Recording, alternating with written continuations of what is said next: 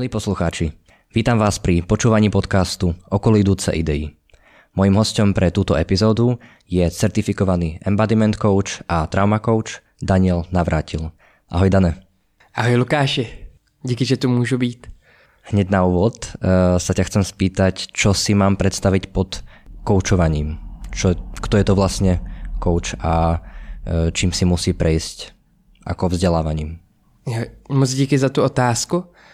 Co se týká koučování, někdy je ta profese, profese především spojována s biznesem, s podnikáním, že to někdo, nebo se sportem, existují sportovní kouči. Já jsem kouč, který pracuje s rozvojem druhých lidí, to znamená, že já jim pomáhám překonávat náročné situace, nebo že jim pomáhám dosahovat jejich cílů. A těch profesí, které takto druhým pomáhají, je neskutečné množství. A ten rozdíl, jak to dělá coaching, je, že on to dělá především skrz rozhovor a skrz skladení otázek. Já nejsem ten, který přijde k lidem a řekne, tak, abys měl lepší vztahy, abys neprokrastinoval, udělej těhle 10 bodů a když to uděláš, budeš happy jak dva grepy. Já pomáhám skrz otázky, kladení otázek, rozkrývat možnosti, jaký ten člověk má. A snažím mu pomáhat, že získává větší uvědomění o svém životě, jak žije, jaké má vzorce třeba chování, myšlení.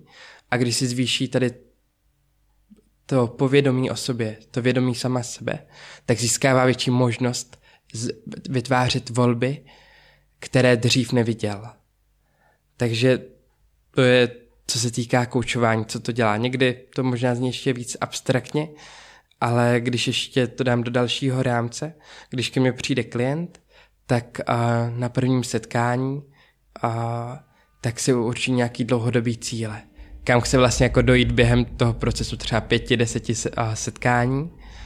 Na těch jednotlivých setkání se pracuje na tom, zároveň a ten koučovaný tak ještě plní různé experimenty, akční kroky během těch setkání na tom posledním setkání se reflektuje, co se podařilo, kam ten člověk ušel tu cestu. Takže to je profese kouče. A stejně jak jako v každých profesích těch směrů, jaký jsou druhy koučování, existuje neskutečný mraky. mraky. A vím, že se taky ptal právě, jaký, jak je to třeba s tím vzděláváním koučům, jak je to třeba s těma certifikacema. Tak co se týká těch certifikátů nebo toho vzdělávání, tak uh, v České republice to je trošku taková menší bolístka je, že není uzákoněný nebo není v legislativě, že by byl coach pro osobnostní rozvoj nebo a, pro, nějak, jo, pro ten osobní rozvoj musí mít tohle, tohle, tohle, ale může se nazvat jako kdokoliv. Takže už jsem viděl, a bohužel v jiné facebookové skupině jsem teďka dva týdny zpátky viděl, a kde se řešili, a, lidi sdíleli nějaké jako náročnosti, co mají v životě, tak tam byl nějaký uživatel, který říkal, ty jo, a jestli chcete, já vám pomůžu, budu vás koučovat a myslím si, že na to budu dobrý. A, a potom lidi se ptali, jestli má nějaký vzdělání. No, my si myslím, že by mi to šlo. Takže a člověk si může bohužel jako napsat kdykoliv, že je jako coach. Jinak, když člověk opravdu chce projít kvalitním vzděláváním, jsou koučovací výcviky, které zpravidla trvají od půl roku až po rok. Záleží v jaké jako intenzitě. A je třeba jako kvalitní kouče poznáte, že prošel a že ten výcvik byl akreditovaný a mezinárodní třeba koučovací a, a organizací, nebo která říká, hele, tohle je podmínky, kde dobrého kvalitního výcviku a potom člověk se může stát i členem právě té asociace, třeba Mezinárodní asociace koučů. A teraz ako si poukázal, že vlastne v Čechách to nie je uh, ukotvené legislatívne, alebo je taká nejasnosť v tej definícii, že kto je to vlastne e, coach, e, to možno vytvára aj takú, e, taký negatívny podton tomu slovu, že a ako si hovoril, že v podstate môže si to dať na dvere povedzme každý. A v, to, v tých ale v tom spektre pomáhajúcich profesí ako by si oddelil kouča od povedzme psychologa, terapeuta, psychoterapeuta, a, a podobných. Jo, určitě. Ono, a, to je taky vlastně velmi běžná otázka, protože většinou lajci, a, když jako říkají, ty chce se nějak pomoct, tak neví úplně, u koho můžou hledat, nebo kdo všechno je může podpořit a v té jejich cestě, tak uh, každá ta profese má jiný druh vzdělání. Psycholog je zpravidla ten, nebo je ten, kdo dokončí uh, studium psychologie na vysoké škole, takže musí mít za sebou vysokou školu. Zároveň taky uh, psycholog může pracovat velmi různě, může skončit jako personalista ve firmě, může dělat uh, takzvané jako poradenství, kdy tak jako pomáhá lidem s jejich jako situacemi. Uh, zároveň i psycholog, když člověk vyjde vysokou školu, zakončí, tak si může udělat koučovací výcvik, nebo si může udělat psychoterapeutický výcvik. Psychoterapeut, když to teď zmiňuji, tak je někdo, kdo uh, má za sebou většinou pětiletý, jsou i kratší, nebo tři až pětiletý psychoterapeutický výcvik, který se zas, uh, zaměřuje také na pomáhání li, lidí třeba v nějakých náročných situacích, ale taky terapie může pomáhat jako sebepoznání. I vlastně ten coaching terapie mohou mít jako podobnou jako cílovou skupinu a tady mně přijde vlastně jako dobrý zdůraznit, že psychoterapeut prochází jako tím procesem jako dlouhodobý, že většina výcviků psychoterapie je delší než jako koučovací výcviky.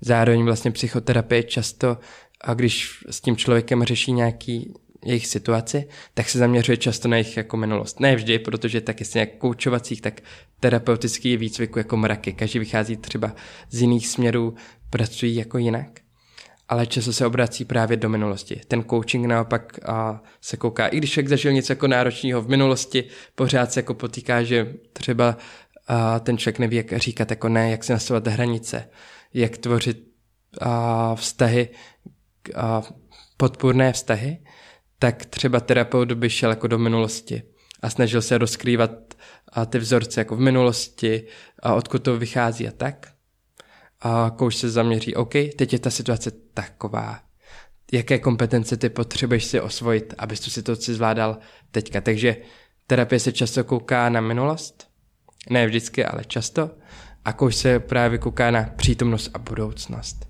Mm. A já možná ještě do toho vložím, co je pro mě jako důležité, tak je říct, on, oni ty směry jsou dost někdy jako nechci říct stejné, ale někdy můžou být i podobné, že jako jedinec může mít vystudovanou psychologii, mít psychoterapeutický výcvik, mít různé koučovací výcviky. Často potom je, že i stejně jako coach nemá za sebou jeden, jeden výcvik nebo terapeut jeden výcvik, ale různě kombinují metody a hledají, co tomu jedinci můžou jako, může pomoct. A stejně tak jako žádný psychoterapeut, žádný směr nebude dokonalý pro každýho tak je dobrý, že člověk se opravdu hledá to, co mu vyhovuje. Jestli mu víc bude hledat, vyhovovat třeba tento terapeutický směr, tento terapeut nebo tento coach, tento koučovací směr, že si taky vlastně člověk hledá tu cestu, co mu, a, co bude pro něj dobré. Takisto niekomu môže vyhovovať sa v tej minulosti v uvozovkách vrtať, hľadať tam tie príčiny. Niekto je, povedzme, už unavený z toho a, a chce orientovať sa na to, čo môže teraz v tej situácii robiť a nie e, hľadať vlastne príčiny problémov, ktoré má. Takže aj v tom môže byť tá rozmanitosť, ako, ako poukazuješ. Přesně tak. Ešte ma zaujíma v rámci tém, ktoré coach s klientom rieši. Ty by si tam osobne spravil nejakú hranicu, že už nejaká téma je vhodná viac pre terapeuta alebo iného odborníka ako pre kouča, alebo prípadne naopak, niečo je vhodnejšie pre kouča nad rámec toho, čo si hovoril, kde coaching sa sústreduje viac na prítomnosť, na kompetence a podobně. Ta otázka je v něčem složitá. Já můžu říct, k čemu se většinou věnuje běžný coaching nebo klasické směry v coachingu, protože i teďka vznikají třeba nové směry, což je jeden z těch jako trauma coaching, který v Česku nebo v Česku myslím, nebo nevím o někom, kdo by se tomu věnoval taky, v zahraničí vím, a takže to jsou za směry, které tady tu hranici zase víc jako mažou ale obecně třeba kouč nebude pracovat se závislými lidmi, nebudou, nebude pracovat s lidmi, kteří budou třeba mít jako těžkou depresi. A nebudou, když řeknu, nebudou pracovat s lidmi, kteří prožívají, nebo nebudou v rámci toho řešit závažné třeba duševní onemocnění. Takže tomu se kouč nebude většinou právě jako věnovat a zároveň ale coach může taky věnovat se podpoře duševní zdraví, podpoře psychické odolnosti nebo hledání zdrojů v těch náročných jako situacích, které člověk jako prožívá. A když to vezmu třeba ke mně s klienty, co řeším, teďka je hodně jako častý téma třeba vnímání vlastní hodnoty a práce s těma vnitřníma kritikama.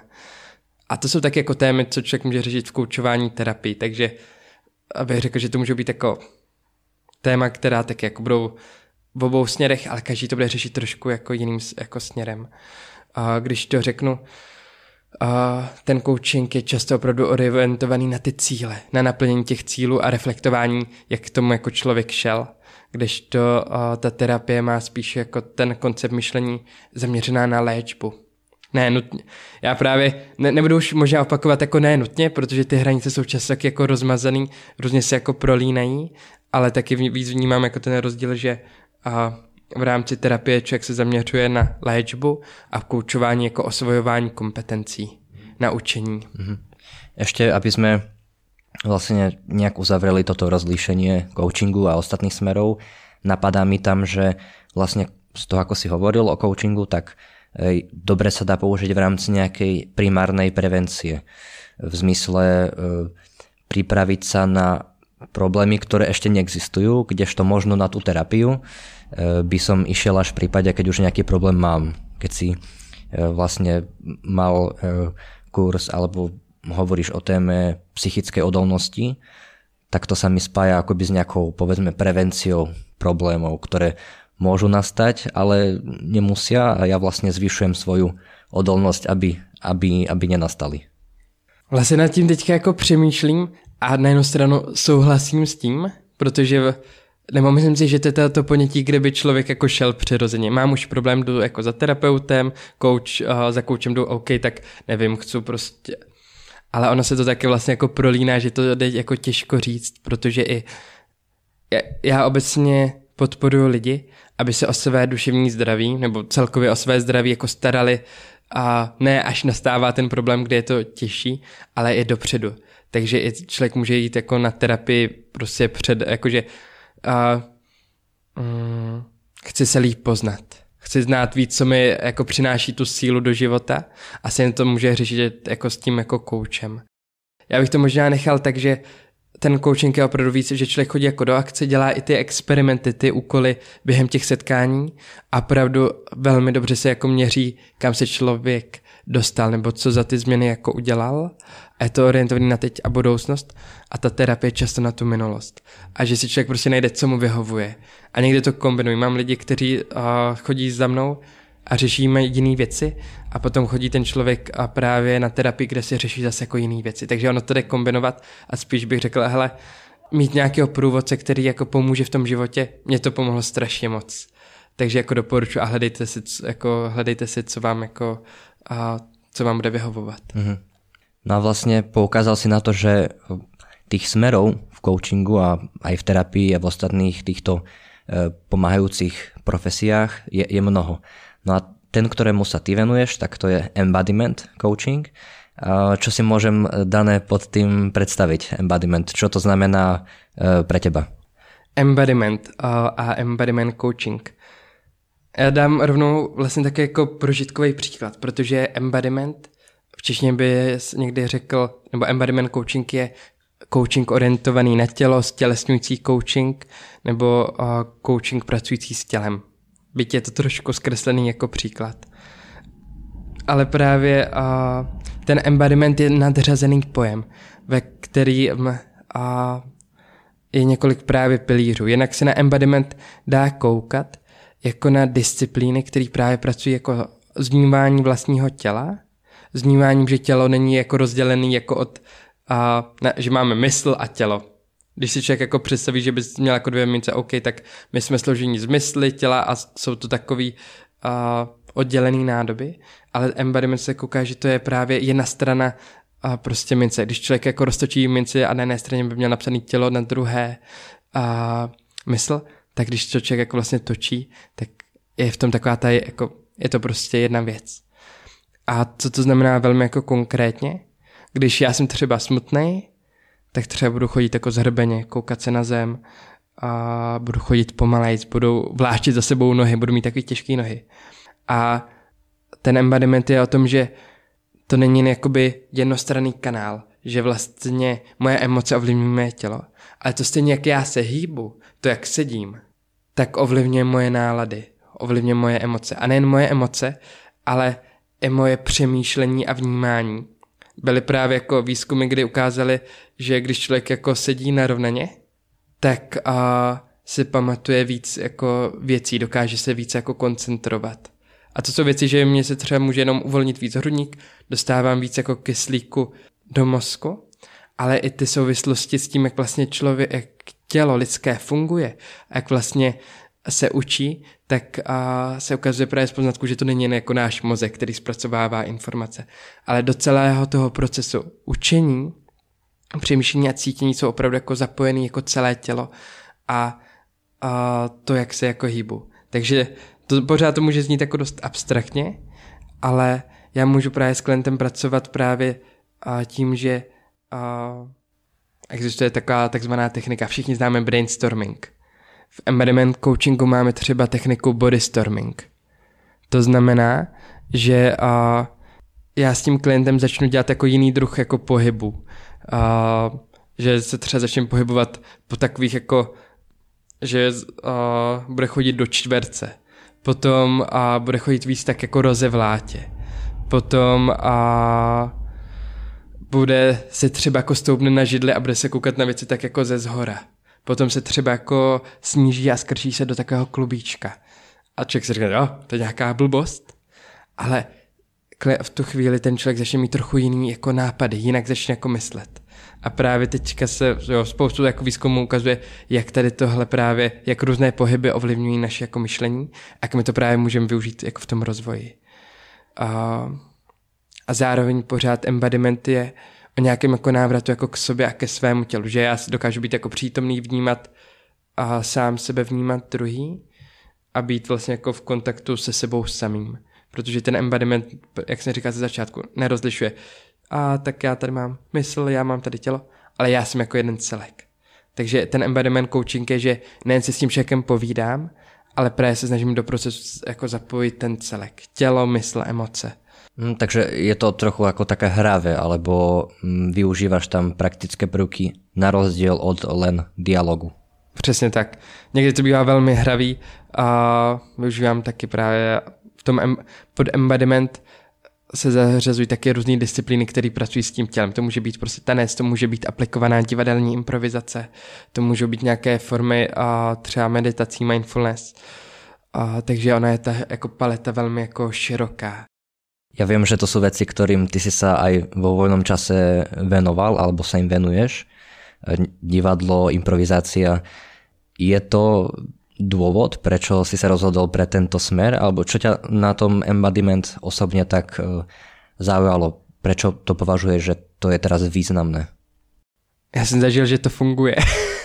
Já jsem, asi to bylo skoro před deseti už lety. Já jsem, byl, jsem měl možnost být v Holandsku na jednom tréninku a byl to právě, tak jsme se dneska bavili, bylo to přes Erasmus+, kdy jsem vyjel do centra a kdy jsem jako čel, četl seberozvojový kurz zaměřený na rozvoj kreativity a neverbální komunikace. A tam a jsem vlastně zjistil, že my jsme místo toho, abychom seděli za stolem a poslouchali celou dobu, tak jsme a nějakým způsobem pracovali celou dobu jako s tělem.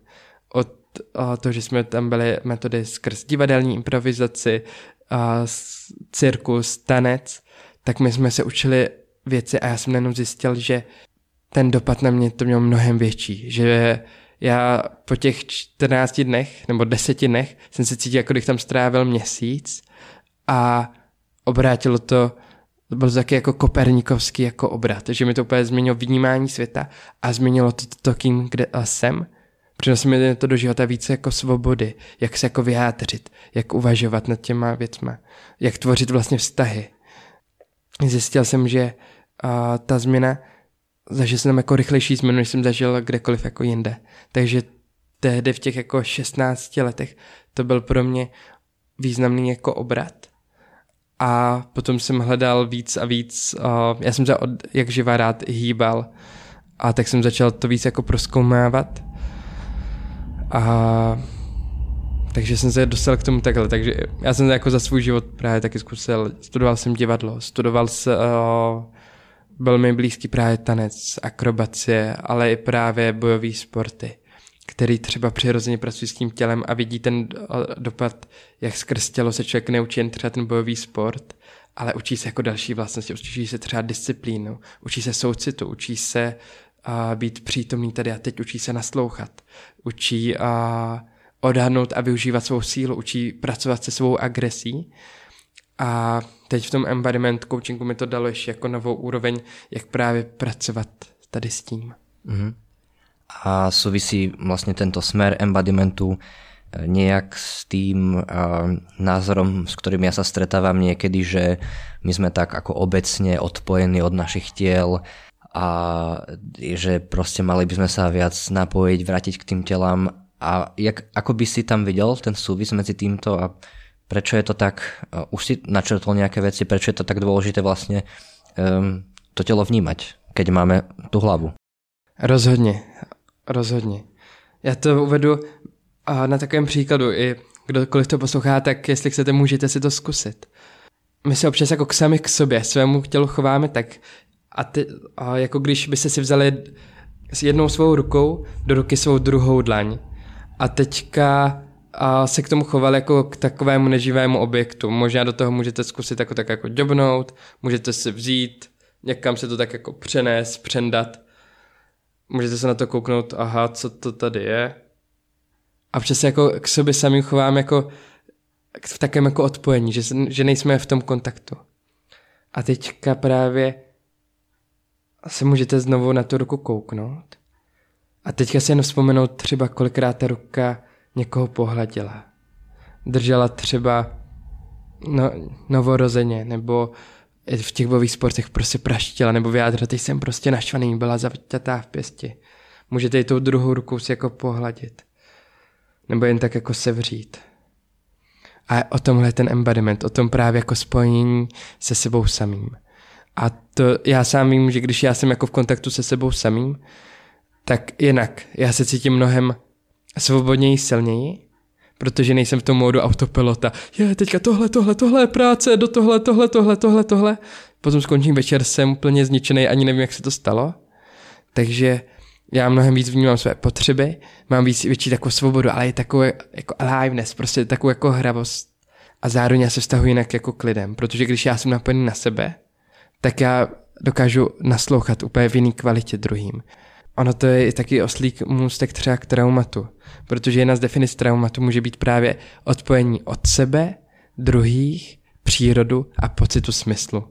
A naopak embodiment, člověk by si mohl jednu z definic říct, napojení na sebe, na druhé, přírodu a pocit smyslu. Mm. A jakou úlohu v tom bude hrať e, příroda? Já rád e, uvádím tento příklad, a když, když byl covid, tak náročná situace, prostě lidi byli doma, byli bez těch druhých a celku prostě náročná situace, začali chodit víc jako do přírody, aby se dostali do takové větší pohody. A tím, že my jsme se jako lidé vyvíjeli prostě, nebo že jsme v kontaktu s, s přírodou, nebo jsme většinu dnes trávili někde jako venku, na šedých pláních, v lesích, a, tak a jsme zvyklí prostě pobývat jako venku, na čerstvém vzduchu, kolem jako obklopení zelení nebo pod modrou oblohou. Mm. To jen člověk ví. Tyjo, já se těším, jak bude víkend, uteču prostě do hor, kde prostě se cítí zase jako v kontaktu se sebou, nebo i nejenom, když je skupina a stráví spolu jako týden někde jako po horách, tak ty vztahy jsou zase jako úplně jinde, než kdyby strávili v paneláku a bavili se jako týden. Tam by, tam by se pravděpodobně zabili a odstřelili, protože je, je, to, je to jiný, je to jiná kvalita. Mhm. Nakoniec vlastne som si teraz aj spomenul, že v Čechách už e, funguje terapie medzi stromy. Ano. Viem, že konkrétne v Prahe, ktorá akoby z tejto myšlienky, čo si teraz hovorilo, vychádza. A, a tiež som si spomenul, ako e, z lekárskej fakulty e, Masarykovej univerzity, tak docent Svietlák vlastne keď hovoril o mindfulness a o programe, ktorý pre, pre študentov univerzity vyvíjali, tak hovoril o nejakých tých pilieroch duševného zdravia. Tak spomínal, že sme v takej akoby dome, dobe, kde potrebujeme na všetko dôkaz a, a výskum a že, že my vlastne vnútri vieme, že je to fajn prejsť sa v prírode a, a že nám to dobre padne a pomôže nám to zrelaxovať sa, ale že potrebujeme na to dôkaz a štúdiu a podobne. Takže to mi ešte napadlo, že, že vlastne to naladenie sa na, na to telo, niekto to môže vnímať, že je to akoby nejaký protipol vedy, a na druhú stranu je to niečo úplne prirodzené. Že cítiš si unavený, si hladný, tak tam sú ako tie základné potreby. Oni i na ten embodiment, tak někdo může jako prohlížet jako kriticky, ale je to trend, který nastupuje do vzdělání, do koučování, do terapii a do různý jako další jako práce s lidmi a jsou zatím už jako různým výzkumy. Třeba a byly výzkumy meditace, mindfulness praktiky, snižují prostě výrazně třeba stres, úzkosti a podporují náš jako well-being. A stejně tak jako jenom sport, to, že se člověk pravidelně hýbe, tak přináší jako další jako podměty. Nebo stejně tak jako ten pobyt jako v přírodě, a ta terapie mezi a stromy, terapie v přírodě. Myslím, ne, jestli to v nějaké zemi Skandinávii právě jako se opravdu jako předepisují pacientům, aby chodili právě jako do přírody. Dokonce nemocnice zavádí, že snaží tvořit právě takové ty les, lesní stěny nebo takové ty zelené stěny v nemocnicích, protože zjistilo se, že a, pokud je, je na třeba stěna právě taková zelená, jsou tam právě různé rostliny a květiny, tak ten pacient nechci kecat, alebo třeba jako tráví tráví při tom léčení v té nemocnici třeba o 30% méně času, což je jako neskutečný. Takže jo, jsou určitě posluchači nebo někdo, kdo prostě teďka mi dejte důkazy, všechny ty studie a někdo, OK, ale běž ven, pocítíš to sám. a vedl jsem a jednu podpornou skupinu právě zaměřenou na podporu odolnosti a jedno to setkání jsme nebyli právě uvnitř, ale vzal jsem jen lidi ven. A vlastně jediný, co jsem dělal, je, ok, všímejte si té přírody, jak to na vás působí, co děláte, jak dýcháte třeba jinak, jak chodíte jinak, a jak se koukáte na lidi jinak. A vlastně lidi byli úplně uvytrženi, jak se cítí dobře, nádherně, že to prostě přesně potřebovali. A já jsem tak vtípkoval dom, ok, tak já jako, abych měl jako do živobytí, tak mě by stačilo, abych jako lidi prostě jako nechal vyvenčit, nebo prostě šel s nimi ven a potom se s nima hrál a budou spokojení, budou šťastní, budou silnější. Takže někdy to, ten embodiment je opravdu takové jako jednoduchosti přicházení jako k sobě. Ještě možno napadá mi, keby som sa na to, ako si o tom hovoril, teraz pozrel z nejakého systémového pohľadu. Určite. Tak možno by bola dobrá téma i na samostatnú epizódu o tom, či sa dá byť vlastne embodied, alebo vnímať to telo e, v centre Prahy, v úvodzovkách, vieš, že ako tie systémy, ktoré máme, tie mesta a tak, že či ten, ten život rýchly uh, to umožňuje, alebo respektíve, či to veľmi nelimituje. Uh, každopádně to by bylo asi, asi, na, uh, asi na dlho. Zkusím krásně odpovědět. Ono je to silné téma. Ale vlastně téma, která, které se budeme muset víc jako věnovat. Nebo myslím teď jako společnost. A protože, jak jsi říkal, většina lidí je odpojená od sebe. Odpojení můžeme vidět i jako závislosti, protože závislost je nějaký copingový mechanismus, kdy uh, se vlastně uvnitř necítím dobře a hledám něco, co mi udělá dobře. A jenom těch st- uh, statistik, kolik lidí uh, se potýká se závislostmi, ať už jsou to na uh, látkový nebo na, na uh, ne, nelátkových uh, a jejich jako obrovské množství. Já t- nepamatuju teďka ty data, ale to je třeba kolem 40%, nebo možná skoro i jako víc, že, se, že to jsou jako alarmující čísla. A jsou jako věci, co člověk může udělat i v tom jako městě. Já třeba mám, že každý den jdu na malou procházku. Jsem v Brně, Brno Praha je pořád jako rozdíl a snažím se právě jít bez hudby a zaměřovat se aspoň na tu přírodu, že se prostě projdu třeba o 10 minut déle a jdu parkem. Že si člověk jako hledá jako ty bezpečné jako přístavy a schválně třeba zpomaluje. Nebo že to nahrazuje tak, že o tom víkendu prostě vyjede z té Prahy pryč. Takže jednotlivec něco může dělat, ale právě za mě jsou potřeba i ty systémové jako řešení. A, že člověk třeba vytváří se víc jako parku v přírodě, nebo i to umění, které jako tak jako člověka dokáže sklidnit, naladit, protože jsou, jsou velká města, třeba Praha, já se vždycky cítím tak jako dysregulovaný, protože spoustu turistů všichni jako pospíchají a vím, jak to na mě působí. Teď jsem byl třeba jako v Amsterdamu třeba zase Amsterdam kvůli tomu, že je tam spoustu vody, spoustu kanálů, tak je to mnohem klidnější jako město. I když jako má takový svůj jako chaos, chaotičnost, tak tím, jak je vlastně uspořádaný, je tam spoustu krásné staré architektury, která na nás taky jako působí, tak, a, tak je mnohem víc jako, jako klidnější, než třeba jako v něčem Praha. A ještě mi k tomu napadá myšlenka od Michela Foucaulta, který psal knihu na, a, už v minulém století Dohlížet a trestat, což byl a, francouzský filozof a on se a, zaměřoval právě i v, tom, v té knize Dohlížet a trestat mluví o tom, jak právě třeba město utlačuje náš jako embodiment. On měl hodně ten narrativ toho útlaku, ale zajímavě pro mě vyzdvihl i jak architektura ovlivňuje náš jako embodiment. To může znamenat právě to, že když jsem v tom rušném městě, to, že bydlím jenom v měst, třeba na sídlišti, který šedý, pustý, škaredý, tak ta krása taky nás nějak jako ovlivňuje a něco s námi dělá. To taky. Nebudu házet žádný důkazy, ale člověk se projde v nějaké nádherné katedrále, nebo projde si nějakou nádhernou jako alejí, nějakým jako náměstím nebo podél nábřeží, versus půjde do nějaké a, poč, a, poč, a, posprejované čtvrti, polorozpadlé baráky, ještě takový časy ty komunistické svatby, svatby, stavby a prostě jen bude vnímat, co to s ním dělá a s jeho tělem. Takže určitě jako ty věci jsou potřeba koukat se na to i víc jako systémovnějc a vidět jako ty vlivy, které nejsou, které jsou tady jako kolem nás. Mm.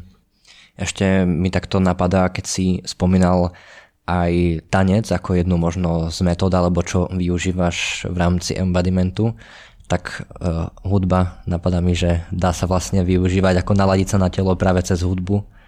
Uh, možno niekomu, niekomu môže pomôcť. Určitě. Uh, právě jako cokoliv, co člověka přiva, přivádí ke svému tělu, ať to člověk jako používá. Já mám rád velmi tanec, někdo má rád právě a bojový sporty, někdo čistě jen procházka na čerstvém vzduchu. A tak to může být právě jako dobrý. Velmi jako účinný. Ještě mi napadá právě rozdělení, co to je takzvaná embodiment praktika a, nebo embodiment embodiment cvičení. Protože když vezmu příklad a já můžu tančit, můžu prostě chodit do tanečních a teďka beru to jako nějaký sport, koníček, teďka se naučím, chci se umět tančit jako na plese, učím se tyhle kroky. Super. V tu chvíli je to právě třeba nějaký sport, že se člověk jako zdokonaluje a v téhle aktivitě. Člověk, ale ten tanec může brát, že OK, teďka budu tančit, ale zároveň budu pozorovat a vnímat své tělo, jak se cítím, co prožívám, jak co s tím tělem dělá, jak se mění třeba můj dech. A je tam i ta vnímavost navíc. Tak v tu chvíli by se dalo mluvit o nějakým jako mindfulness cvičení, třeba aktivní mindfulness cvičení. A embodiment ještě o level dál a já můžu říct, já ten tanec chci využít k tomu, že budu v sobě rozvíjet třeba hravost, nebo pokojnost, nebo trpělivost, nebo disciplínu. A to souvisí s tím, že jsem ta nějak se hýbu, vnímám pořád své tělo a zároveň s tím, dělám to s tím záměrem toho rozvoje, toho osobního růstu. A takže i s tím tancem jako to může člověk využít. Já třeba jsem dlouho dělal praktiku, že jsem se ráno pustil hudbu a vlastně jsem jen jako tenčil a bylo to zaměřený pro mě na takovou jako hravost. A nebo i kdyby to všechno neměl žádný záměr, jenom prostě si člověk ráno zatenčí, tak svět bude mnohem krásnější, krásnější jako místo pro život. A ešte, ešte sa mi e, chce povedať, že my tu používame aj, používa sa vlastne v tejto praxi koučovacej e, ten e, anglický ekvivalent, embodiment. A ono, keby sme sa to aspoň skúsili, keby sme to skúsili preložiť, e, embody je akože niečo stelesňujem, ale je to také ako jazykolamné, keď by som to chcel. Preto sa asi používa i v praxi ten, ten anglický ekvivalent. Je, je to přesně tak. Jakože já jsem přemýšlel, jak to překládat, jestli používat právě třeba stělesňující coaching, coaching orientující se na tělo, a, ale v té češtině to úplně jako není to jako dobrý. Já radši budu používat právě ten význam embodiment, který už se jako do, Češ, jako do Česka dostává, byla i embodiment konference, a, takže začíná se to postupně dostávat i mezi veřejnost, ale ve světovém měřítku i ten pojem embodiment měl jako raketový jako nástup, nebo ve vyhledávači Google je to jako vidět, o kolik jako násobně, násobně víc to lidé začínají vyhledávat, zajímat se o tom. A právě teďka já jsem ještě v mentorském programu u právě toho kouče, který založil Embodiment Coaching, a u kterého jsem právě procházel jako výcviky. A právě jsme tam zařešili s, s lidmi a z různých koutů světa, jestli oni to překládají nebo jak používají. A opravdu jsme se zhodli, že prostě nejlepší použít ten anglický termín embodiment a potom to lidem víc jako ukázat a vysvětlit třeba zdlouhavěji, než používat třeba výraz, který bude trošku zkreslující. Mm-hmm. A Dané, my jsme tu už eh, načrtli například jako prvky hry alebo prvky divadla, improvizácie, eh, spomínal si tanec. Ehm, čo sú tie ďalšie mm, možno metódy, ak to nazvem týmto slovom, eh, alebo nástroje, ktoré využívaš s klientom alebo ktoré využívaš so skupinou v rámci embodiment coachingu? V rámci, uh, jo, v rámci embodiment coachingu tak uh, používám různé nástroje uh, na zvědomování těla, co člověk jako dělá, že se rozšiřuje pozornost. Aha, ty když mluvím o tom, že je pro mě těžké říct ne, tak uh, co v tu chvíli dělám se svým dechem, co dělám jako s ramenama. Takže a zvědomování, prostě metody zaměřený na zvědomování, co člověk jako dělá. Potom výraznou část jsou metody centeringu. To jsou velice jako krátké, efektivní metody, které pomáhají jako zpřítomnit a snižovat stres. Takže napríklad to, čo sme robili pred rozhovorom. Přesně tak. Aby som teda uviedol, alebo teraz je dobrá chvíľa, uh-huh. a, ak to niekto počúva a má ten priestor na to, jednu alebo dve ukážky nejaké krátke na nejaké to embodiment cvičenie. E, tak poviem poslucháčom, že, že my sme pred e, začiatkom rozhovoru dali si tak krátke cvičenie na pozornosť periférne videnie, by som to tak, že vlastne vnímal som to, čo mám po stranách a tak ako rozšíril to svoje videnie. V čom, kde, bol, kde bola tá, ten trik v tom?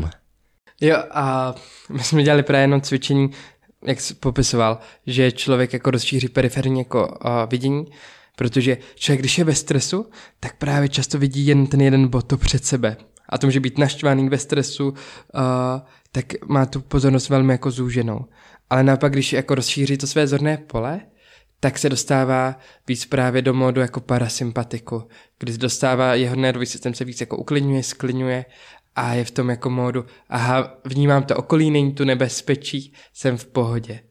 A, takže to je jedno jako cvičení, ono to souvisí potom mm, s polyvagální teorií, s naším nervovým systémem, protože oči jsou taky součástí mozku, takže tam jako by byla složitější jako složitější vysvětlení, ale třeba jako jednoduchý cvičení může být, že člověk někde je a uvolní čelist, vydechne a hlasitě. Že někdy člověk si říká, jo, abych se sklidnil, musím dělat 10 minut mindfulness cvičení, teďka tu budu sedět nehybně. Ale v tom centeringu je jako tisíce stovky různých uvolňujících metod, kdy člověk může dělat kdekoliv před druhým a druzí si to vůbec jako nevšimnou a vý, velmi výrazně dokáže právě jako sklinit ten stres. Mm-hmm.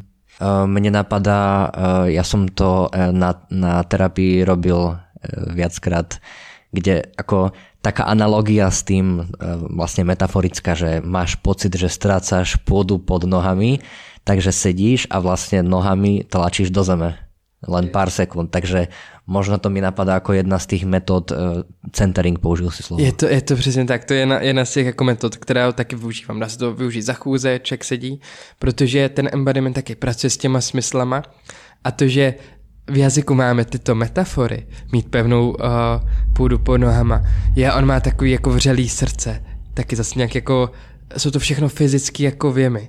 A tak oni se odráží, my je v jazyku používáme, protože máme tady tuhle zkušenost. A opravdu, když člověk uh, třeba metoda může být, když člověk říká, jo, uh, ztrácím jako půdu pod nohama, nemám v životě jako balans, tak jsem dělal cvičení s člověkem, že ten člověk si stoupil na jednu nohu a v tu chvíli jsem vedl s ním jako ten koučovací jako rozhovor, kdy on se musel víc jako stabilizovat a ono to mění zase perspektivu toho klienta. Takže ty metody centeringu.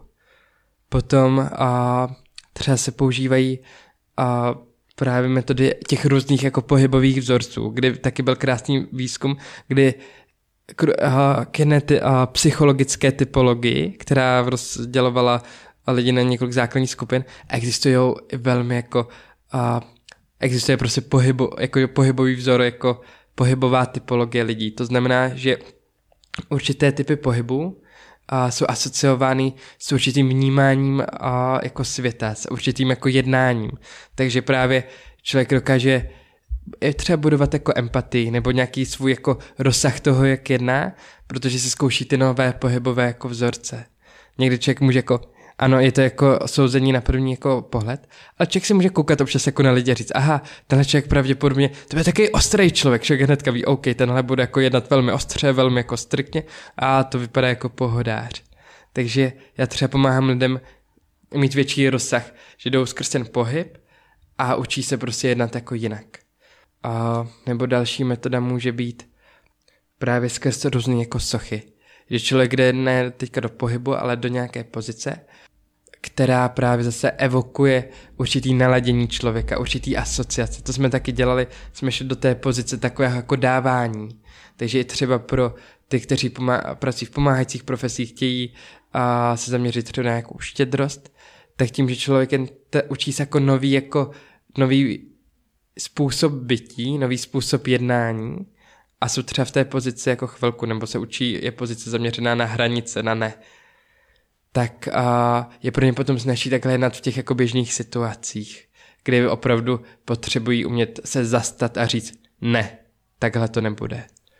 Zároveň si viem ale predstaviť, uh, ale teda aj ja keď som v minulosti možno nejak, nejaké tie veci z improvizácie skúšal, že uh, to je nepríjemné alebo si, môže sa cítiť človek uh, v skupine trápne, ale skôr uh, taký ten pocit, že je to zvláštne teraz byť nejakej, hm, hej, je to zvláštne mať teraz ruky uh, otvorené do Korán a dlane tak ako do pozície obietí, keď sa tak necítim.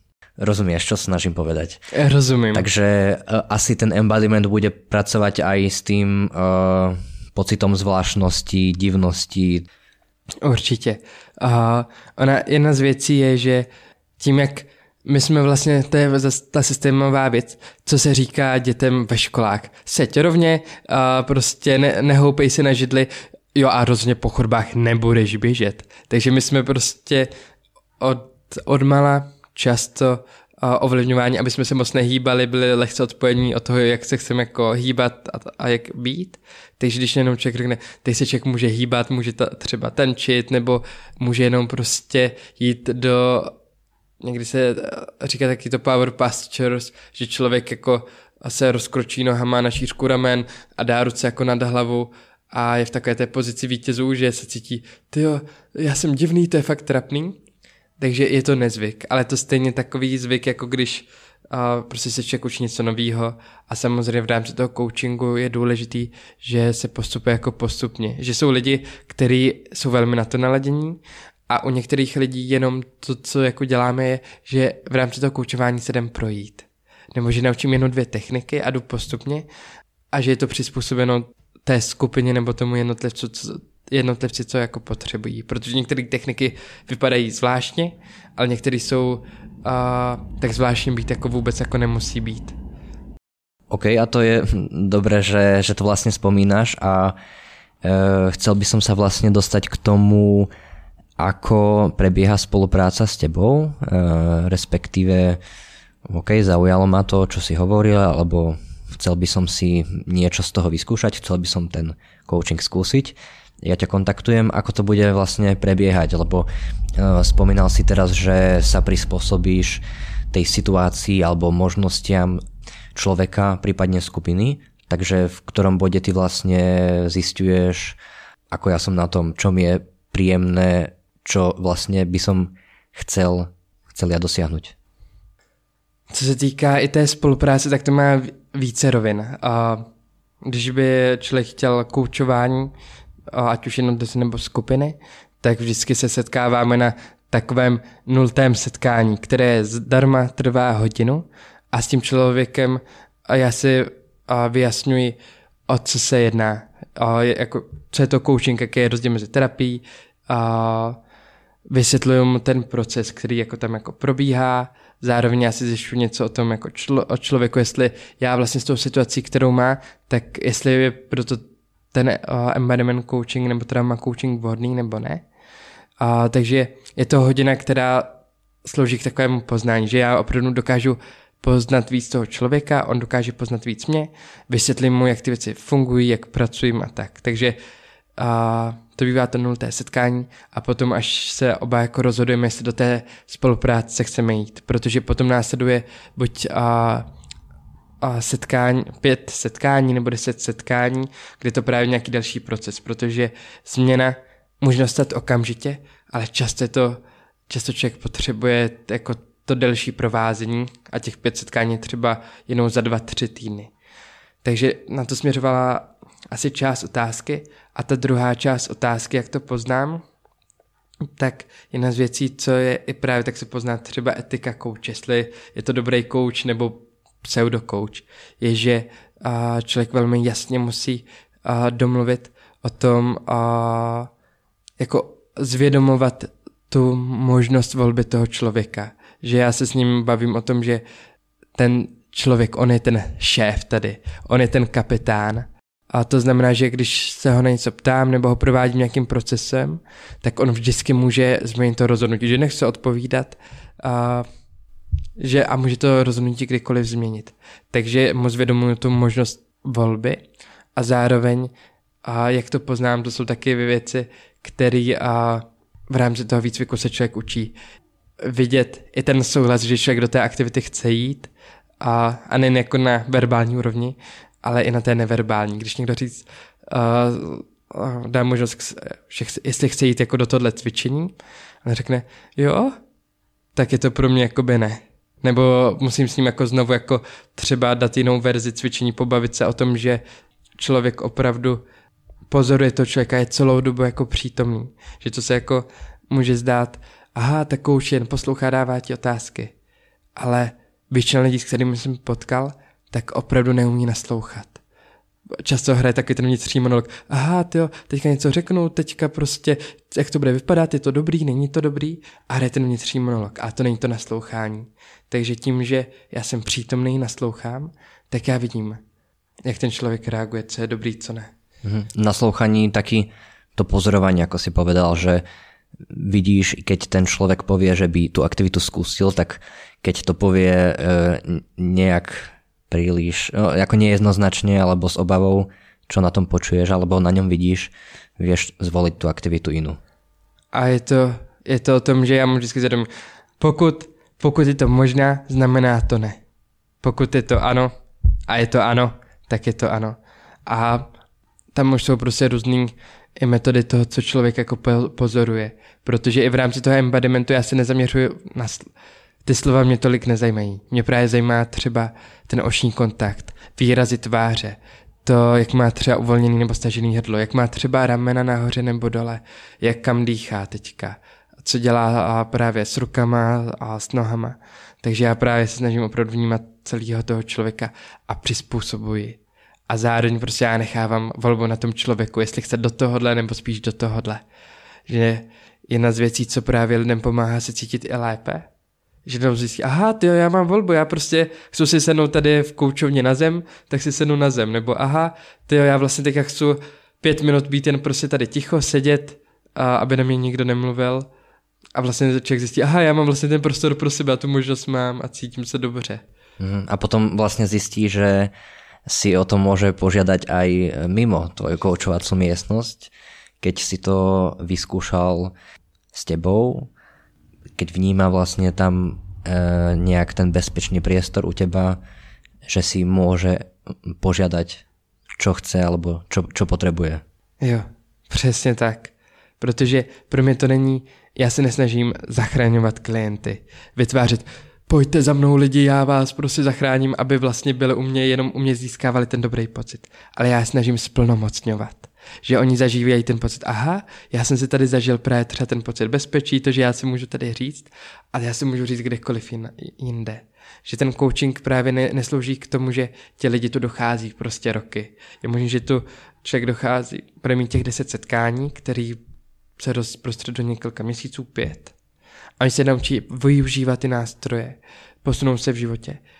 A potom to ani nejde, že by člověk třeba měl 10 setkání a hnedka pokračuje, že by řekl, já chci jedenáctý, ale třeba ještě pauze několik jako měsíců a se opravdu zažil, byl a i ty nástroje si používal pro sebe v tom každodenním životě.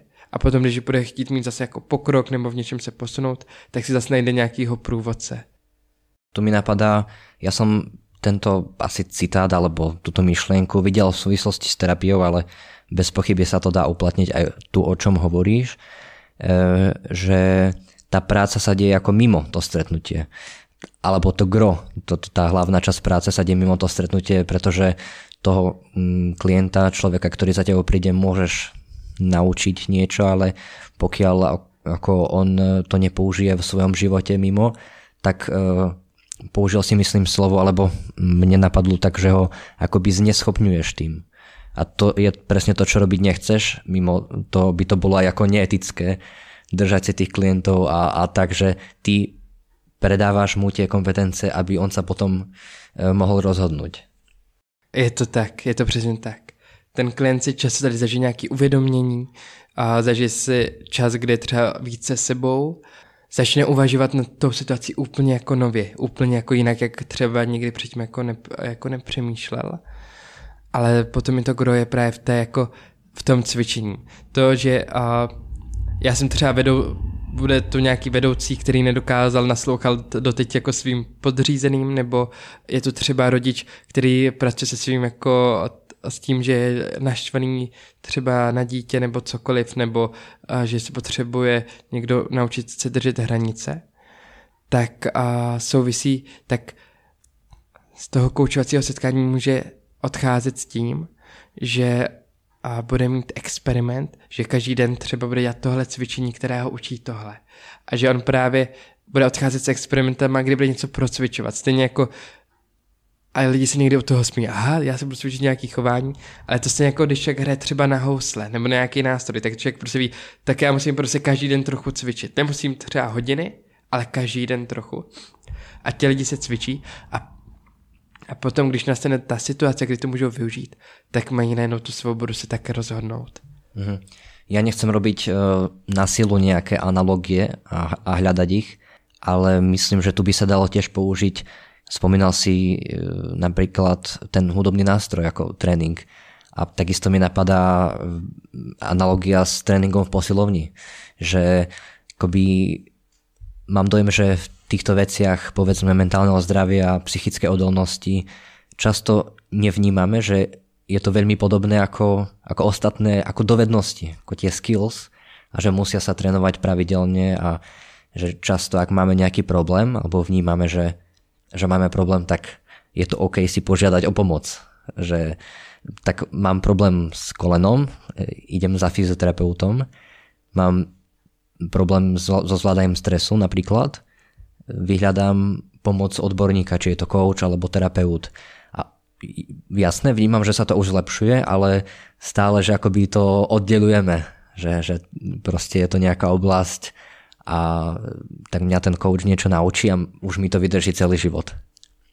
A napadá mi, že čo ak som príliš akoby uh, motivovaný a potom tá motivácia opadáva po tých prvých stretnutiach. Stretol si sa ty s týmto, alebo uh, ako, by si, ako by si s tým ako embodiment coach pracoval? Prídem za tebou, je to super, je to uh, zábavné, ale časom príde ten stres života pracovného, osobného, rodinného a tak a začnem zabúdať, alebo už to ne, nebude pre mňa tá priorita, ktorá, ktorá na začátku bola.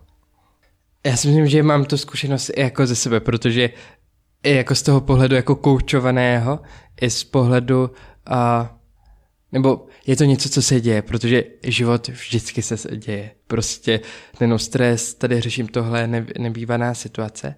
A já si taky pamatuju, když jsem uh, byl koučovaný u jednoho právě kouče, že byly setkání, na kterých jsem se strašně těšil a potom, protože jsem byl ten den třeba unavený, do toho jsem přišel nějaká velká stresová situace, tak jsem to skoro chtěl jako zrušit. Ale i právě uh, ten coach má tu, nebo měl by mít správně jako tu kompetenci, kdy dokáže podpořit toho člověka, aby, uh, aby se naladil, aby byl přítomný a ten čas využil ale zároveň taky velmi jako důrazně a ten kouč zdůrazňuje, že to není práce. Tak jo, tak se posáď, já za tebe udělám práci a, a vyřeším mávnutím prstu a tvoje jako tvoji situaci. Ale je o tom, že ten kouč je tam stoprocentně a připomíná taky tomu koučovanému, že to, co on do toho dá, to dostane. Že ten kouč nedělá za něj tu práci. On má třeba velmi dobré nástroje, který pomáhají jako a zvětšovat vnitřní motivaci toho člověka, vidět ty možnosti, pomáhat, podporovat vlastně. Mě skrz jako správný kladení otázek a že ten člověk se třeba začne těšit. Já si pamatuju taky, tyjo, to bude ztráta času, a potom, ty kráso, ty kráso, a odcházel jsem právě s novýma vhledama a s nadšením jsem se pustil třeba do dalších jako akcí.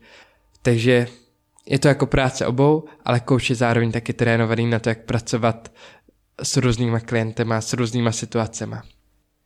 Tiež eh, z toho, ako o tom hovoríš, tak má to silný ten zážitkový aspekt. Alebo je to asi jasné z toho, ako o tom hovoríš, ale tak nejak mám potrebu to pomenovať eh, ako zážitková pedagogika, keď čerpá vlastne z toho, že niečo si uvedomíš, máš nejakú eh, niečo si uvedomíš na základe len zážitku, toho prežitku tak konkrétne to, o čom hovoríš, tak uh, veľmi mi to pripomína, že ja si až pri nejakej, pri nejakej improvizácii alebo možno nejakom tom uh, tanci alebo tejto póze uh, dávaní obetí uvedomím, aké to je vlastne um, sa naladiť na, na to v tom, v tom tele. Ako sa v tej pozícii cítim, že OK, je to najprv divné a potom po minúte to už uh, môže byť, že sa v tom cítim príjemne, že sa v tom cítim napríklad uh, sebevědoměji. Je to, je to tak, protože často se, se setkávám s tou představou učení nebo jako posunom v životě se děje s tím, že nad tím budu přemýšlet, špekulovat, že já si budu říkat, ty jo, tak teďka já jsem byl právě o víkendu taky nejenom takovým koučovacím soustředění a ten trenér právě to ukazoval úžasný příklad. Často se děje, že my máme čepici, vzal jsem, měl v ruce čepici a vlastně přemýšlíme, Tyjo, jak si tu čepici jako nasadit? Aha, tak já si možná najdu YouTubeový tutoriál, kde si přečtu, jak se nasazují čepice, ale ne, já si potom přečtu knížku, jak se budou nasazovat čepici.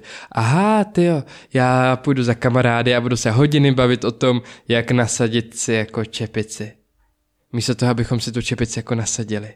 A v tom embodimentu coachingu taky člověk jako si to zkouší, jde do toho prožitku a to přináší další úroveň toho poznání vhledu. Stejně tak právě ta zážitková pedagogika funguje na principu, že právě taky snaží zapojit jako celého člověka, nejen pouze náš intelekt, ale i to tělo, to, že něco dělám, že něco prožívám.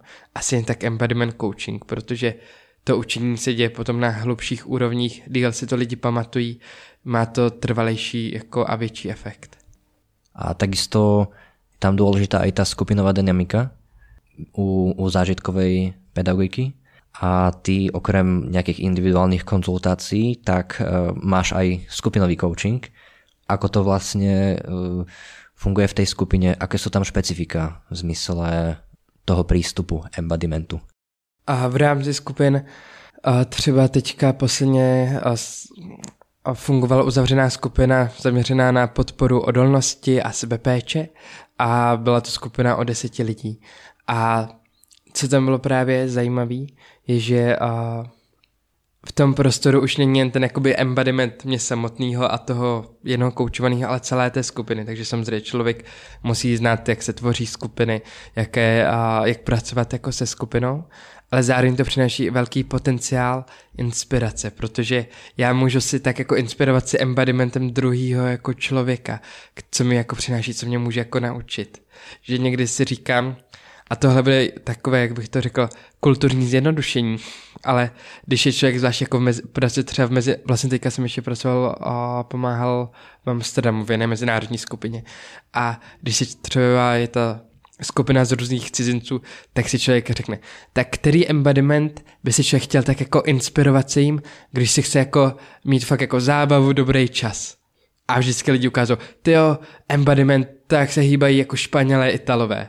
OK, tak představte si, že bychom teďka potřebovali něco velmi organizačně udělat. A ah, ty možná embodiment tak mají jako Němci, prostě víc tak jako, že ty se člověk může prostě inspirovat tím, jak chodí, jak stojí, prostě celkovým tím embodimentem druhých jako lidí v té skupině. Takže to může být velmi jako dobré. Jo, já jsem to počul už viackrát uh, na, uh, o, o, tých, o Španieloch alebo o španělské kultúre, že uh, vlastne túto súvislosť ako sú viac obecne ako ostatní. Jasné, že to je generalizácia nejaká. Naladený na svoje telo a právě akože tým uh, tancom a... Jo, ono může být taky, že jsou naladění na svý tělo, ale a přijde mi vlastně jako dobrý si, i když jsou to vždycky jako generalizace, tak každá ta kultura nebo i to město má určitý jako a ovlivně ten embodiment těch lidí. A to může být kvůli těm podmínkám. To může být, že když člověk žije jako ve městě, kde jsou třeba vysoké budovy, úzké ulice a velmi jako rušno, ti lidi tam budou chodit jinak.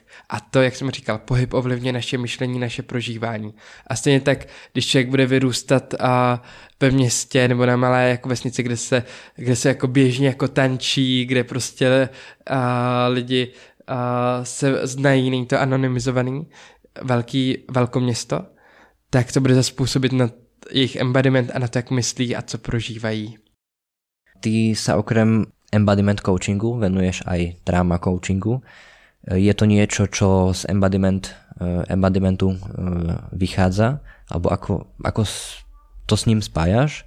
A ako by si eh, vlastne to priblížil niekomu, kto o tom prvýkrát počuje? Čo je to ten trauma coaching? Co se týká trauma coachingu, tak je to způsob, jak pracovat s druhými právě jako s traumatem. A tady mi právě přijde, lidi slyší, trauma, trauma, oh, co to je, nebo uh, v dnešní době je to zase velmi takový buzzword, o, o kterým každý mluví, každý si přečetl teďka jednu knížku od Matého nebo viděl nějaký video a je to takový jako zajímavý téma, což je určitě dobré. A dobře, že se o tom mluví, protože je to taky uh, věc, která ovlivňuje naše jako životy. Takže co se týká uh, já možná začnu tím, co je to trauma a vysvětlím, jak souvisí s, s embodimentem. Protože vlastně trauma není událost. Není to, že mě v dětství, když jsem byl malý, tak mě pokousal pes. A, nebo že jsem byl šikanovaný, nebo to. Ale je to stav mého nervového systému. Je to stav, kdy můj nervový systém je dysregulovaný dlouhodobě, kdy právě třeba dlouhodobě ve stavu boj, útěk, zmrznutí když si člověk představí, když by lyžoval, tak čl- a spadl a rozbil si prostě, zlomil si nohu, tak člověk nemá spadnutí, nemá tu událost, nemá spadnutí na lyžích, ale má ten stav. A kost se zlomila, zlomení na kosti, takže to je stejně s naším nervovým systémem. A stejně tak jako pro lidi, jako je běžná lidská zkušenost, že zažijí v životě jako trauma, tak je běžný stav, že člověk to dokáže překonat a vrátit se a do takového normálu. A právě jak to souvisí s tím embodimentem. Jenom taková embodiment vstupka, pokud teďka cítíte, že možná méně dýcháte, nebo jste víc jako sevření, protože se baví o trauma, tak se člověk může zase, jak jsme tady říkali, zatlačit nohama do země, vydechnout zhluboka, vzpomenout si na někoho, kdo vám a vykouzlí úsměv na tváři. Takže právě trauma je stav, nějaké dlouhodobé dysregulace nervového systému. Zároveň tady ta dysregulace a ten nervový systém je součástí naší, našeho těla. A zvlášť jako dřív, a když se pracovala s traumatem, tak se zaměřovalo třeba, že se jen o tom jako mluvilo, že právě a, člověk prostě jenom mluvil, mluvil, mluvil a ukazuje se, že to nemusí být nutně to nejlepší právě a, řešení, ale že je nutné právě zapojovat naše smysly, naše těle, naše, naši smyslovou zkušenost, naše tělo do toho procesu uzdravení nebo spíš překonání a, a toho traumatu. A když jsme se ještě bavili jako o tom traumatu, tak a já jsem právě, nevím, jestli jsem to říkal, ale trauma se dá taky definovat jako odpojení od sebe, druhých, přírody, smyslu a embodiment je o napojení. Takže i ten můj výcvik trauma coachingu navazoval na ten výcvik embodiment coachingu, kde to byl ještě nějak jako pokročilý trénink, který navazoval na to a zase využívá tu zkušenost s práci s tělem a dává to a na další úroveň, kdy se člověk třeba učil zase víc o tom, jak funguje náš nervový systém a jak dělat ty intervence, které druhému pomáhají. A taky jsem právě zmiňoval, že tady už se trošku jako můžou lišit uh, nebo pře, přerývat uh, ty rozdíly mezi coachingem a terapi- terapií. A co se týká taky toho trauma coachingem, já s klientem nejdu do minulosti. Mě nezajímá, co se a to, teď to bude znít možná drsně, mě nezajímá, co se stalo v minulosti. Já řeším, co člověk prožívá teďka. Protože trauma, tím, že ovlivňuje náš nervový systém, nebo je to stav nervového systému, tak ovlivňuje celý, jako celýho našeho, jako celýho člověka. Ono to může ovlivňovat po fyzické stránce, že o, data ukazují, že třeba většina jako chronických onemocnění za ním může právě jako trauma, stejně tak, a, takže prostě ovlivňuje naše tělo, naši prostě, a, jo, naši tělesnost. Stejně tak ale ovlivňuje a, to, že třeba, jo, po té fyziologické stránce, že člověk třeba špatně spí. Ale jen, jsou tak jako disclaimer, to, že člověk se jednou v noci prostě za měsíc špatně vyspí, neznamená, že to je následkem traumatu, ale třeba pokud to každá druhá noc, většinu dní se jako člověk špatně vyspí, tak a bych už jako se zaměřil jako tímto směrem. Protože jako trauma to není nějaká malá věc, že je, tyjo, teďka, teďka já mám náročný den, ale výrazně to ovlivňuje naše každodenní fungování, naše vztahy, náš pocit jako smyslu a účelu tady na zemi. Takže a to trauma potom ovlivňuje třeba, že člověk opravdu jako na širokém spektru, že člověk třeba neumí nastavit hranice, že a utíká ze vztahu, nedokáže se zavázat. Ale může se to tak jako někdy projevit, že člověk nedokáže dělat dlouhodobý plány a potřebuje žít v takým jako chaosu. A zároveň pokud člověk si říká, aha, ty teďka poslední dva týdny jsem pořádně nespal, vlastně uh, rád cestuji a děl, nedělám si plány, nemusí to znamenat. Může to znamenat, prostě rád jako cestuji a žiju jako spontánně. A, takže jen bacha na takovou hnedka jako aha, aha, teď se vidím v těch jako, ale ty příznaky můžou být jako nekonečné. Trauma ovlivňuje taky naše vnímání jako hodnoty a může to ovlivňovat a, cokoliv, co ovlivňuje jako, mě jako člověka, to, jak já funguji, vztahy, co ovlivňuje nějaký můj jako pocit jako smyslu. Možno, čo mi tam napadá ako to odlišenie, keď si spomínal napríklad e, s tou ako neschopnosťou plánovať e, alebo taká chaotičnosť, tak pokiaľ to človeku ako osobne vadí alebo pokiaľ ho to trápi, lebo pokiaľ niekto má rád akože cestovanie alebo naopak má rád stabilitu, tak to neznamená nutne, že tam je nejaký problém, ak mu to ako, ak vníma, že mu to e, vyhovuje. Že nakoniec to trauma, o ktorom e, hovoríš a dotýka sa množstva aspektov e, nášho života, tak tam bude asi tá premenná rozhodujúca, že ako to negatívne vplýva na náš život alebo na, na náš pocit spokojnosti a podobne zároveň ještě vyšel, že i člověk tím, že vlastně může být, že mm, vyrůstal v rodině, která byla nestabilní, tak je víc zvyklý jako na chaos. Je víc jako na tu nepředvídatelnost a potom v dospělosti může vyhledávat právě třeba krátkodobý jednorázový vztahy. Může vyhledávat prostě o, to, že pořád bude jako cestovat a vlastně se cítit jako dobře, protože je to jako známý. A ještě to rozlišení bych dal, že jestli má tu volbu, jestli má volbu OK, teďka vlastně bych se usadil a zůstal třeba déle, tady. Jestli, jestli to není jakoby ten útěk od něčeho, nebo jestli je to, že OK, teď prostě jsem ve fázi života, kdy chci prostě cestovat, chci si to užívat, takže pro mě je, že trauma je také o nějaké ztrátě jako pocitu kontroly, že člověk a vidí někdy se černobíle nebo volby černobíle, že prostě má pocit, že musím a, a že tam ztráta jako pocitu kontroly. Právě ten trauma coaching pracuje s tím, že a já pracuji v současnosti a budoucnosti a pomáhám právě lidem jinak a pomáhám jim, aby dokázali regulovat svůj nervový systém a rozpoznávali různý stavy nervového systému a dokázali s tím pracovat pomáhám jim tak jako budovat a kompetence, protože vlastně trauma není nemoc. Trauma je adaptace, protože když si člověk vezne i velmi třeba úspěšný, já nevím, ředitele, inovátory, většinou i a to, jak jako pracujeme, může zatím být nějaký jako trauma, protože a my jsme byli v nějaké době, kdy třeba člověk a, přemýšlím, mohl si zažít třeba šikanu nebo a, a zjistil, že nebo byl kolem jako hádek a zjistil, že velmi výhodný v tu chvíli jako být tiše, ale pořád potřeboval ten člověk jako získat nějaký pocit jako třeba jistoty, pocit lásky. A tak se naučil velmi dobře naslouchat. A on celý život prostě byl ten člověk, ke kterému lidi chodili, je, hej, ty fakt jako úžasně jako nasloucháš. A všichni s ním jako řešili ty problémy. A, a ten člověk byl jako empatický a přišel najednou do bodu, kdy vlastně se říkal, ty krásu, já už toho mám prostě moc, všichni se mi jako svěřují a vlastně neumím mluvit, jako neumím tolik jako sdílet, kdo jsem. A já nejdu teďka, OK, jdeme se šátrat v tvé minulosti, kde to začalo. Ale já jdu OK.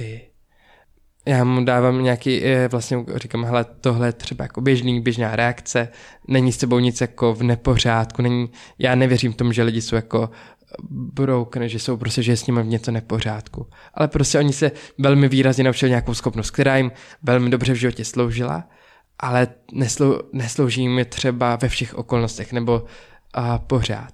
Tak já jim pomáhám rozvinout tu schopnost, která to jako vybalancuje. Že už nejenom jenom jako poslouchat a naslouchat není pro ně nutnost, ale je to zase jedna z těch voleb. Jedna z těch možností, že dokáží velmi dobře vyprávět, říct si, co potřebují, nejen jako být ti, kteří jako a, poskytují pomoc. Takže a pomáhám jim jako balancovat ty kompetence, aby měli prostě víc jako voleb v životě. Aby měli tu kontrolu.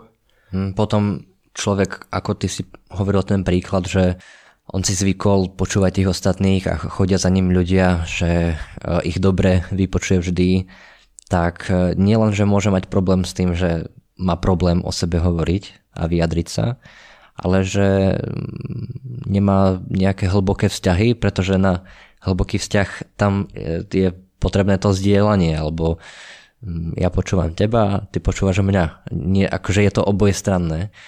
A, takže tam je akoby viac ako jedna rovina toho, prečo mm, môže ten človek ako trpieť. Nielen preto, že napríklad má dosť toho, má dosť problémov ostatných, a už to ako ne, nedáva filtrovať, prípadne má toho veľa, ešte kamaráti sa mu chodia sťažovať, pretože on ich dobre počúva, ale nemá vlastně ani nějaký naozajstný hlboký vzťah.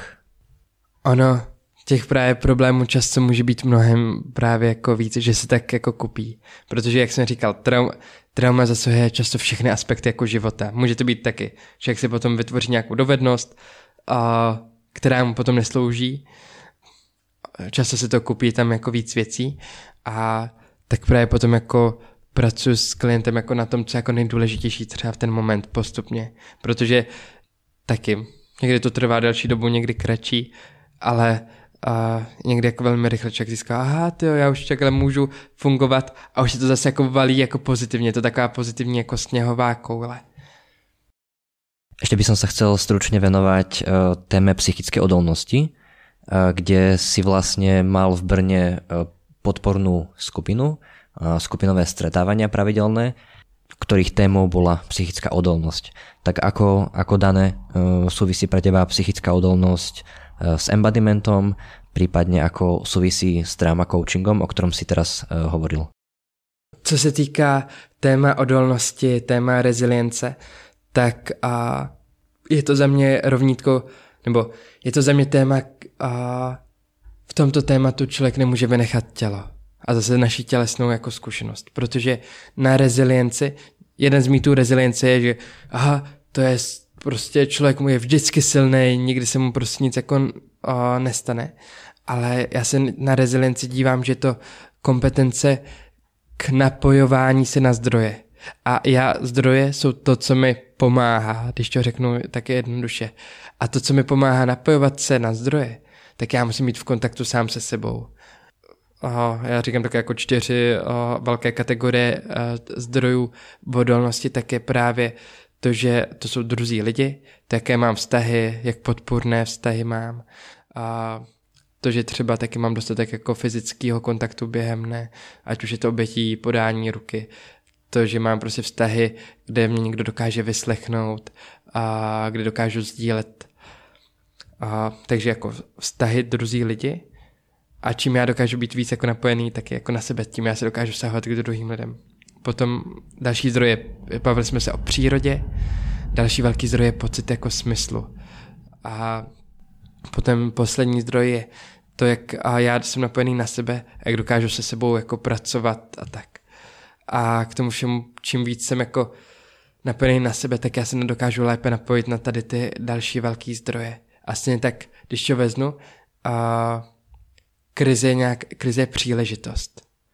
Ale abych já vlastně rozpoznal, že jsem v krizi, tak já to potřebuji si umět jako uvědomit. A čím víc jsem dokážu, dokážu být jako napojený a uvědomit, aha, tyjo, teďka začínám prožívat prostě třeba jako stres, aha, dokážu, můj nervový systém začíná být jako dysregulovaný, tak já s tím dokážu jako pracovat a takže být jako, být, čím více člověk víc embodied, tím dokáže ty situace využívat víc ke svůj prospěch a skvétat i v té rezilienci nebo prospívat.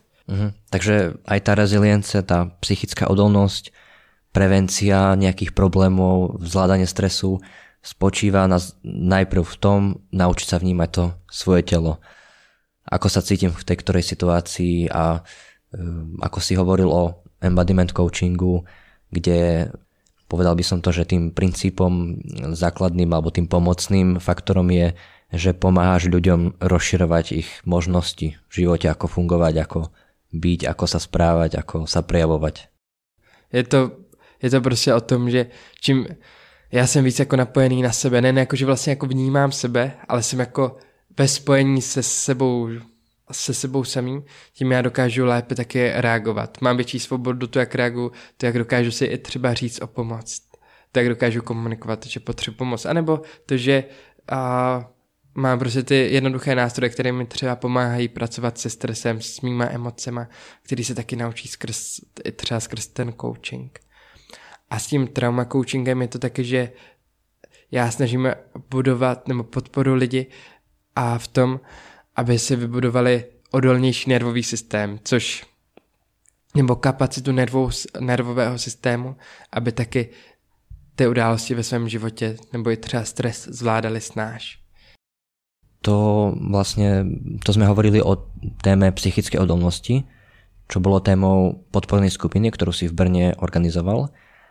Chystáš ešte niečo ďalšie, niečo podobné a ak áno, tak vidím, že, že prikyvuješ s úsmevom. Tak e, čo ďalšie chystáš pre ľudí, ktorých e, zaujíma embodiment alebo zaujíma ich e, rozvíjanie psychickej odolnosti a kde ťa ľudia môžu nájsť, kontaktovať či už pre možnosť individuálnej konzultácie alebo nejakých skupinových stretávaní. V Brně budu otvírat teďka skupinu a se zaměřenou na a to bude trošku zase jiný téma, bude to tvorba návyků a překonávání dopaminových závislostí, takže to bych chtěla rozjet ještě teďka v únoru, případně začátkem března. A zároveň chci a, nabídnout trauma vzdělávání, což by bylo pravděpodobně ve formě jako online skupiny, taky jako v tomhle jako čase setkání, kdyby to nebylo zaměřený na trauma coaching, ale bylo by to prostě vzdělávání o tomto tématu, protože jenom to vzdělání je dost užitečný, že člověk jako ví. A výhledově a vlastně budu mít teď nějaký skupinový workshopy zaměřený jako na odvahu a sebevyjádření. To bude, nebude to v Brně ve Vyškově. A vlastně já chystám teďka toho dost, jsem jako nadšený, přijdou mi to jako důležitý jako téma. Větší věc bude v létě, kdy plánuju retreat a tam budou jako tři velký téma. Bude tam jako, bude tam téma odolnosti, odvahy a Ha, teď mi vypadlo to třetí, ale prostě budou tam a bude to několika denní jako pobyt, víc zase jako v přírodě se sebou samým, kdy a, taky zaměřený skrz metody embodimentu. A, ale prostě plánu toho dost, protože ty témata mě přijdou dost důležitý a vlastně mi přijdou důležitější než kdy dřív. Člověk mě buď může sledovat na Facebooku, klidně mi napsat, a dát se do přátelství, tak jako na Instagramu, a kdo preferuje LinkedIn, tak prostě na LinkedInu, nebo prostě mám web danielnavrátil.cz a prostě sociální sítě, mail a můžeme být ve spojení. Jo, ja takto dodám ešte na záver, že tieto odkazy na sociálne siete, na tvoj web najdú posluchači aj v popise epizódy. Chcem sa ti, Dané, eh, poďakovať, že si si našiel čas na rozhovor a priestor.